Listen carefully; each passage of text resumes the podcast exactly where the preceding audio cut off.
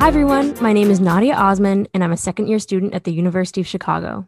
And my name is Domenica Ferdinando, and I'm a first year at the University of Chicago. And we welcome you to our first ever In the Loop podcast. We're your hosts, and we hope with this series to take a deeper dive into civic engagement and have productive conversations on the inner workings of government. Thanks, Nadia. I'm so excited to be looking at Illinois government in the 2020 election that will be happening in just two days. Wow, two days? That's crazy. I know, right? As many of you know, election security and infrastructure has been a widely discussed issue for this election cycle. With the pandemic significantly changing how many of us vote this fall, questions of how the state will handle the recent influx of mail in ballots and whether Illinois is implementing protections against interference have been on the minds of many. I know, it has certainly been on my mind. According to MSN News, more than 800,000 Illinois voters have already turned in their mail in ballots, which is double the amount returned in 2016. These ballots are being counted toward the national election, the state election, and even city elections. Chicago, for instance, has a plethora of judicial positions that have to either be retained or removed. When I filled out my ballot, I was surprised by just how many positions in our government are affected by our votes. Exactly. And that's why it's more important now than ever that election security and infrastructure is at its best to ensure that we are all entitled to our constitutional right to vote. This is why, for our first episode, we will be focusing on how Illinois will be handling this issue.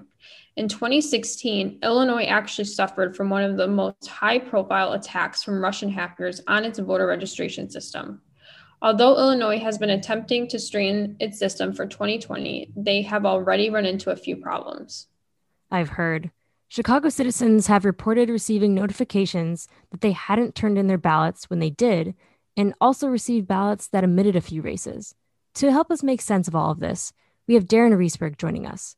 He's the Vice President of Programs and Strategy at the Joyce Foundation, which specializes in promoting public policy strategies that advance racial equality and economic mobility.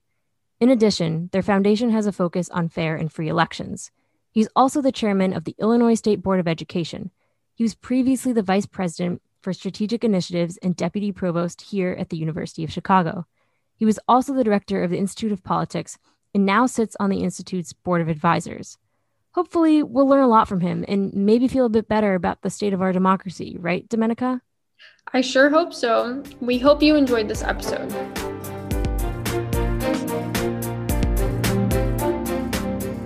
Mr. Reisberg, thanks for being here. It's a pleasure, uh, pleasure to be here, um, uh, and uh, looking forward to speaking with you today. Great. So first, let's get to know you. What is the Joyce Foundation, and what do you do there? Well, um, the Joyce Foundation uh, is a private foundation um, based in Chicago, um, and uh, we um, make about uh, 50 million or so dollars of grants per year. Um, our mission is to invest in public policies and strategies that advance racial equity and economic mobility for the next generation in the Great Lakes region. So, um, our grant making is really focused, unlike some other foundations that uh, fund direct programs, our grant making is really funding systems change. Um, and we do that um, really in what we, as I said, the, you know, refer to as the Great Lakes region. That's primarily Minnesota, Wisconsin, Illinois, Indiana, Ohio, and Michigan. And we focus our policy grant making in five core areas. So, one is education and economic mobility. Um, the next is environment, which encompasses both climate solutions and water issues. The third is gun violence prevention and justice reform. The fourth is democracy, um, and democracy over the course of the past few years um, has really focused on uh, elections, fair elections, census, and redistricting. And then the last is culture. Um, and so, uh, you know, we've been um, in existence, the Joyce Foundation, since 1948, um, and uh, we we feel like we've you know really been able to through our our, our work and in particular our grantees uh, been able to um, make some really important change in the policies of our region. That's great. That's great. And obviously, the democracy aspect of that will help in today's podcast. Um, and then another question What kind of initiatives are you leading as the chairman of the State Board of Education? Well, so um, you know, the Joyce Foundation is my um, actual day job, but in February of 2019, um, I was appointed by Governor Pritzker to serve as the chair of the State Board of Education. So, the State Board of Education, the board itself, is a nine-member board appointed by the governor. Um, I used to work at the agency, so the State Board of Education um, board uh, hires a state superintendent um, and has an agency of about 425 employees. I used to work there from 2005 to 2012, so I have a lot of familiarity um, with what the state education agency does. Um, since I've been on the board um, uh, from 2019, February 2019 until now, you know, we've worked on building out our strategic plan. Um, our, our, you know, uh, vision for the state is that each and every child is equipped uh, to make meaningful contributions to society and live life to its fullest uh, potential. We have uh, three areas of focus um, in our strategic plan um, student learning, uh, learning conditions, and elevating educators. And the through line throughout our work, both internally at the State Board of Education and externally in the field of education across the state um, is equity. So we have an equity statement, um, and that really is uh, a lens through which we look at uh, all of the work in which we do. Obviously, um, the uh, uh landscape of education has changed dramatically in the last six months due to uh, the COVID 19 pandemic. And so, um, as a state board and an agency, we really are focused on trying to ensure that, notwithstanding all of the challenges that our school districts, we have 852 in the state, um, notwithstanding all of the challenges that, that uh, they're facing, um, we're trying to make sure that our students are being educated safely um, and um, and uh, with uh, you know the highest quality possible. Um, among many other things, one of uh, the issues in which uh, one of the issues we're wrestling with um, is a severe teacher shortage in the state of Illinois. Um, a number of other states are suffering um, with this as well. This was the case before the pandemic. Um, but given the fact that um, teaching has become even that much more challenging than it already was, and you have you know many teachers, uh, whether because of their age or uh, because of certain health conditions, not in a position to be able to come to uh, the classroom, if and when that's uh, that's the case, um, we we feel like the um, teacher shortage will be even that much more exacerbated. So that's one of the major issues with which the uh, state board and the agency are wrestling this year. Yeah, amazing. It's a lot of great work that you guys are doing. Thank you. Now, because this episode is focused on election infrastructure and security in Illinois, let's start with the basics. Something that is at the forefront of this election is obviously mail in voting. More people than ever are using this as a method of voting. So, how exactly does it work in Illinois? Could you maybe give us a brief history of it? Sure. Um, I'm very happy to be able to talk about this, especially so close to the election. Um, so, mail in voting uh, in Illinois is actually quite easy. While some states require voters to have an excuse in order to vote by mail, any eligible voter uh, can choose to vote by mail in Illinois. This year, it's even easier because of COVID. The Secretary of State mailed every registered voter a vote by mail request form. You can also request a mail ballot online or by calling your Board of Elections. Here in Chicago, you go to www.chicagoelections.gov to apply for a mail ballot or to check in on the status of your application. Um, I just did that uh, yesterday just to be doubly sure uh, after receiving an email that my vote was counted. And it's very easy just to check what the status of your mail in ballot is. So voters are urged to apply early uh, to make sure you have enough time to receive and return the signed and sealed ballot return envelope on or before Election Day, which is obviously Tuesday, November 3rd. The absolute deadline to apply is 5 p.m. this Thursday, October 29th. But applying that late gives you very little time to receive and return the ballot return envelope by election day. Once you've received your vote by mail ballot, be sure to read the instructions carefully to avoid making any mistakes. Completed mail ballots can be returned by mailing it back or new this year by using one of the ballot return drop boxes, which is what I did. Drop boxes are available at the Loop Super site, um, at the early voting locations in wards around the city, or you can look up what drop box is nearest to you at chicagoelections.gov. One last thing I'll just want to stress is not to wait until the last minute, um, since there can be mail delays and election day is next week. Any voter who's not mailed back their ballot yet would be better off using one of those drop boxes I mentioned, or or, or voting early in person instead. Right, right. And you know what's interesting is I was actually looking at a website that kind of graded each state's um, election infrastructure. Um, and Illinois, interestingly, had a B. And so I'm wondering if that has anything to do maybe with um, there was obviously a big hack in 2016 that happened um, in Illinois. And so, uh, leading off of that, I'm wondering if you know if there's any kind of infrastructure that's in place to prevent any election tampering. Um, and of course, we've been seeing recently that there are many groups creating fake ballot drop boxes so as to discount votes. And I'm sort of wondering how is Illinois combating this issue? Yeah, I'm glad you asked because a lot of people are understandably worried about election interference. Um, there are numerous checks built into the elections process to guard against unlawful interference. Um, here are a few of the main ones. One of the best way to prevent voters from falling victim to schemes like fake drop boxes is public awareness. And there's a strong emphasis this year on communications to make sure voters have accurate information. If the public knows where to find official Dropbox locations or other voting information, then they're less likely to be tricked. That's why the Chicago Board of Elections has a photo on their website about what you know of an, a, an actual Dropbox and what it looks like and where to find them, um, and why voter advocates are helping to circulate that information. Uh, second, also, um, you know, once voters know the rules, they can help watch out for schemes and promptly report them. So, election officials, voter advocates, and cybersecurity uh, groups are also closely monitoring communications channels for false information so that it can be reported and shut down quickly.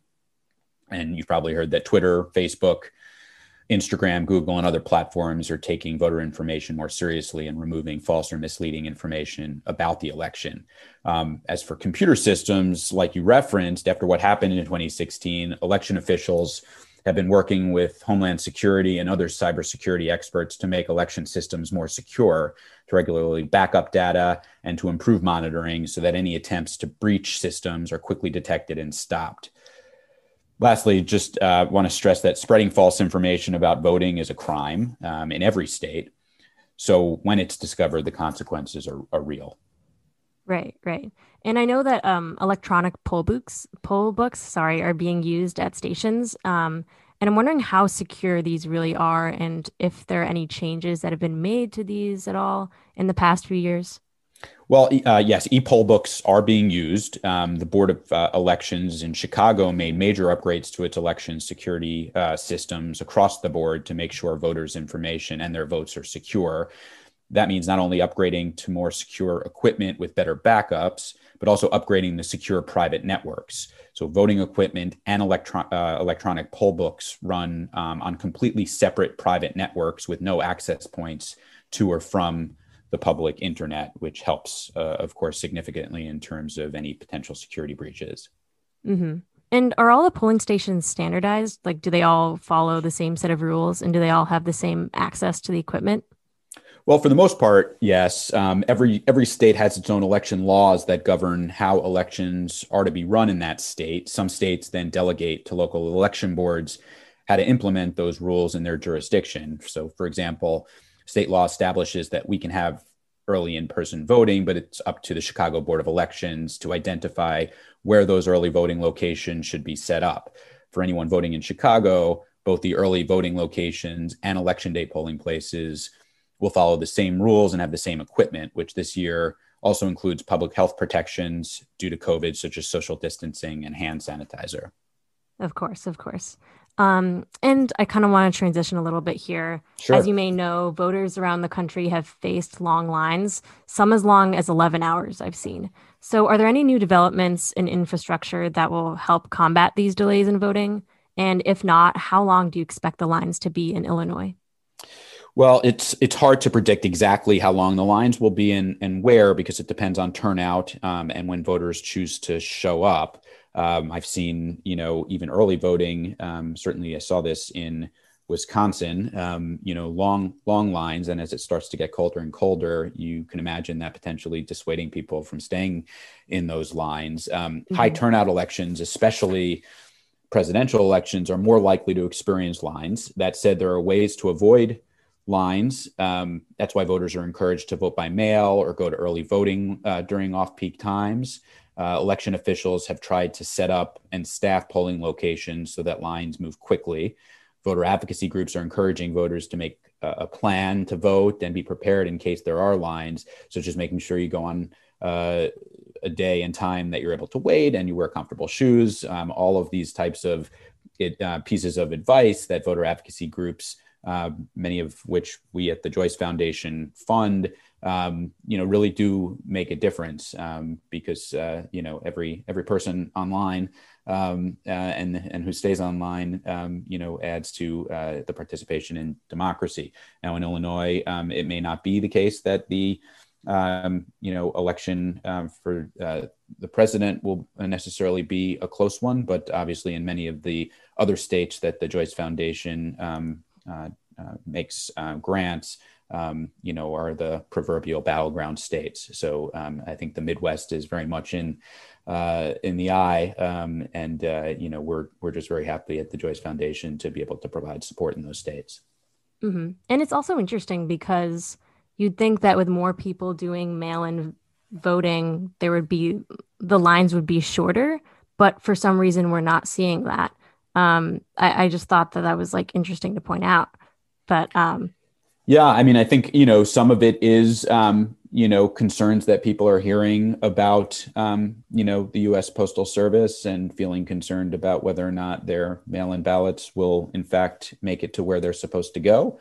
Um, and uh, you know, I think some people, you know, who have historically just voted in person, you know, are feeling like that's what they're most comfortable with. But yes, I think you know um, uh, the groups uh, and election uh, officials are really doing what they can to try to, or have done what they what they can to try to push mail in mail in voting because that does relieve a lot of that pressure and stress at the ballot box on election day. Yes, definitely. I can attest to the fact that mail in voting for me was pretty stressful. I kept checking when it was going to be there. Um, and there is definitely something satisfying about going to the polls, um, being there in person, uh, marking off the little bubbles and all of that. Um, so, I, off of that point, uh, something that's always kind of interested me is the placement of polling stations because I think this is definitely a topic that tends to be overlooked. And so I was wondering who exactly decides where they're placed and what goes into this decision. Sure. So that's decided by the local board uh, of elections, and a bunch of factors go into the decision about where to locate polling locations, the size of the space. Is it available for the entire day and set up beforehand? Are there enough power outlets to plug in voting machines? Is it close to transit? Is parking available? Ensuring enough locations accessible to different parts of, of, of the city. And this year, they had to look for spaces uh, that were obviously big enough to allow for social distancing. So what was always a complicated uh, process became, you know, a bit more complicated this year. I know um, the polling location in my ward, closest to my home, um, in the West Edgewater neighborhood of Chicago, switched this year for the first time in a long, long time, mm. uh, precisely for the reason that the uh, existing uh, polling location or the previous polling location just wasn't sufficient to have meaningful social distancing. Mm. And and I would think that those changes could confuse voters, and would that have any effect on voter turnout? Yeah, it's a really good question. Um, I think that you know the um, election administrators have been doing all they can um, to get the word out of any of these changes. Um, I've seen you know um, on social media, uh, you know in um, uh, not just from the election officials themselves, but I think they've reached out to neighborhood groups and the like. So I'm on a neighborhood group on Facebook, and there was information about the polling change. But it, you know, any changes in the midst of um, the election season, I think creates risks that people will be confused because people, you know, have a lot on their mind and you know very well may miss it. So um, yes, I think um, that is a risk. Right. Um, and how did the placement of polling stations affect voter turnout? Well, the biggest factor that uh, you know impacts turnout is whether there's a competitive race. Um, hmm. But how accessible voting is can you know also be a factor, which is why early voting has ward sites around the city and neighborhood polling places on election day. So I think the the city here has done you know good job in ensuring that there really are um, a you know a significant number of these voting um, polling locations, and that there were a significant number of early voting locations. Mm-hmm. As we've been discussing, mail in ballots have become a critical component of election infrastructure. As statistics have shown, historically, minority groups are less likely to vote by mail due to systemic oppression and are intending to vote in person to avoid such challenges. What measures has Illinois discussed in the past and going forward to address this issue? You know, I'd actually flip it around and look at this issue in a different way. We need to recognize that our country has a long history of systemic voter suppression directed at black voters and other communities of color. Instead of focusing on how to push communities of color to embrace mail voting, or for that matter, to conform uh, to other views about voting, we should let go of that top down mentality and make the process more community inclusive we should focus on ensuring we have voting options that are respectful of traditions within different communities and voter mobilization messages that are culturally relevant. There's a reason that Parade to the Polls and Souls to the Polls events are so successful because they're community driven. If we want inclusive and equitable election systems, we should be offering a range of safe, secure, accessible voting options so that voters can choose what option is best for them. And if we do want to encourage in a respectful way more voters to consider using mail voting, then we need to include those community leaders' input in planning, from developing messaging and outreach to where to have drop boxes. And I'd love to have you give some advice to our listeners on voting. So, how do you suggest people go about voting if they're voting in Chicago? So, if it's mail in voting, what kind of resources can they use to research the candidates? Because when I was going through the list, I was kind of overwhelmed by how many names there were on the ballot. Um, and then I was wondering should they mail it with USPS or put it in a ballot? And if it's in person voting, what time should they get there to avoid long lines? Well, we we definitely, and I've said this, I know um, multiple times already, but definitely encourage voters to vote early, uh, more so than ever. So don't wait. The sooner the better. If you already applied for your mail ballot, fill it out and take it to a drop box so that you know it's received on time. And if you haven't applied for a mail ballot, uh, I would say go to one of the early voting locations. Uh, peak times tend to be weekends, evenings, and lunchtime. Uh, so try uh, to go other times if you can. If those are the only times that you can go, you need to make sure to give yourself enough time in case you do have to wait. Um, so you're not late for school or work. Uh, get a sitter for your kids if you need one. Um, let your dog out before you leave. Wear comfortable shoes, as I mentioned earlier. All these things matter so you don't unexpectedly feel like um, after waiting in line, you have to cut out before you actually get that opportunity to vote. The nice thing about going early uh, is if the line is too long, um, you can come back another time. If you wait until the last day to vote, obviously, then you're stuck and you have to wait in that line if you want to make sure your vote is counted. Um, your question about where to find information is a really good one. Um, one of my go tos is the League of Women Voters voter guide, which provides nonpartisan candidate information without endorsements so you can make up your own mind. Um, you can find their voter guide at illinoisvoterguide.org. Um, newspapers like the Chicago Sun Times and the Chicago Tribune and news stations like WTTW also provide information on candidates, as do many interest groups. Uh, for students voting in other states, you can find information about what's on uh, your state's ballot at Ballot Ready or Ballotpedia or vote411.org. Um, I think it's important also to think about information on judges. Um, that's often the you know part of the ballot that most people sort of throw up their hands, but it's really important. Um, and so bar associations often make recommendations as to whether a judicial candidate is qualified or not. Um, WTTW that I referenced earlier has com- uh, compiled recommendations from local bar associations, the Chicago Bar Association or the Chicago Council of Lawyers or the Illinois uh, State Bar Association. And Injustice Watch um, has a judicial voters guide with in additional information on judicial candidates. Um, it also can be helpful to see if organizations you respect endorse certain candidates, such as um, if uh, an environmental justice group endorses certain candidates for the Metropolitan Water Reclamation District. Um, that might be something that gives you um, a sense of, of which direction to go on those votes. Um, so that's a, an overview. Um, but uh, you know, I, I, do, I do, I can't stress enough that it's um, important to take the time in advance to really uh, do your research um, so that you're fully comfortable um, as to what you want to do with respect to the entirety of the ballot. Yes, of course. And thanks so much for that plethora of resources. That's really helpful. No, um, no yeah. And then finally, since I'm going to change topics a little bit here, but since you sit on the Board of Education, um, and as you know, in the loop is interested in the state of Illinois' civics class requirement for K through 12 schools. Can you tell us a little bit more about this requirement and what do you think can be improved? Well, I think that um, you know the uh, state of Illinois has made, I think, particular advances as compared to other states across the country in that it does have a civics requirement not only in high school but in middle school. Um, I think it's really important that students are understanding, um, you know, the uh, sort of civics landscape as early as possible so that they can figure out um, as early as possible how and where they want to engage.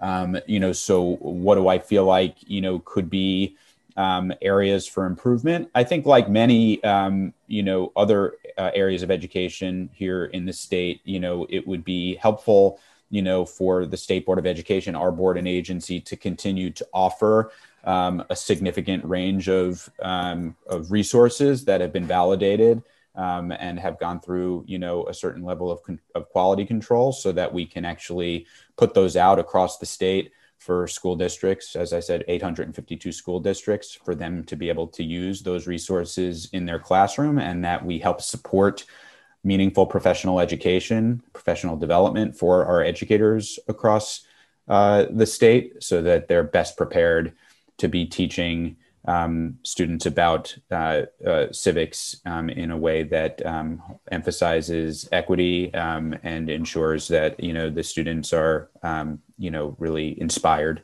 um, to be able to engage. So that's what I, I, know we all, we all hope at the State Board of Education um, we can do. I think you know the fact that you know we have more and more of our educators and students across the state becoming more familiar with remote learning, more comfortable with it, um, even if it's not ideal in all circumstances, does um, offer, I think, some hope that you know uh, students who may be in um, more rural areas across the state where there may not be, um, uh, you know, as many civics teachers available to be teaching in their um, in their school districts would have the ability to be able to access curriculum um, uh, through remote means, and so um, you know that's something that we're we're certainly uh, hopeful about a, a, silver lining, if you will, of uh, what's been a terrible situation overall with the pandemic. Yeah, of course, and you shine the loop is really looking forward to getting to work on that um, in the future.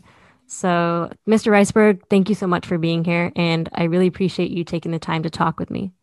Um, well, it's um, it's my pleasure, and um, I just would love to uh, uh, say that uh, you know um, I wish everybody listening here will uh, sign up to stay uh, in the loop uh, on federal, state, and local politics at voices.uchicago.edu backslash in the loop. Um, and again, this is Darren uh, Reisberg. I was uh, uh, at the University of Chicago for uh, seven years from 2012 to 2019. Um, it's uh, a very special place for me, and the fact that um, students that um, are spearheading the In the Loop program um, are so thoughtful in terms of bringing to the community, both on campus and off, uh, issues around civics um, and uh, civic engagement um, is really impressive. So I just want to thank all of you for your great work.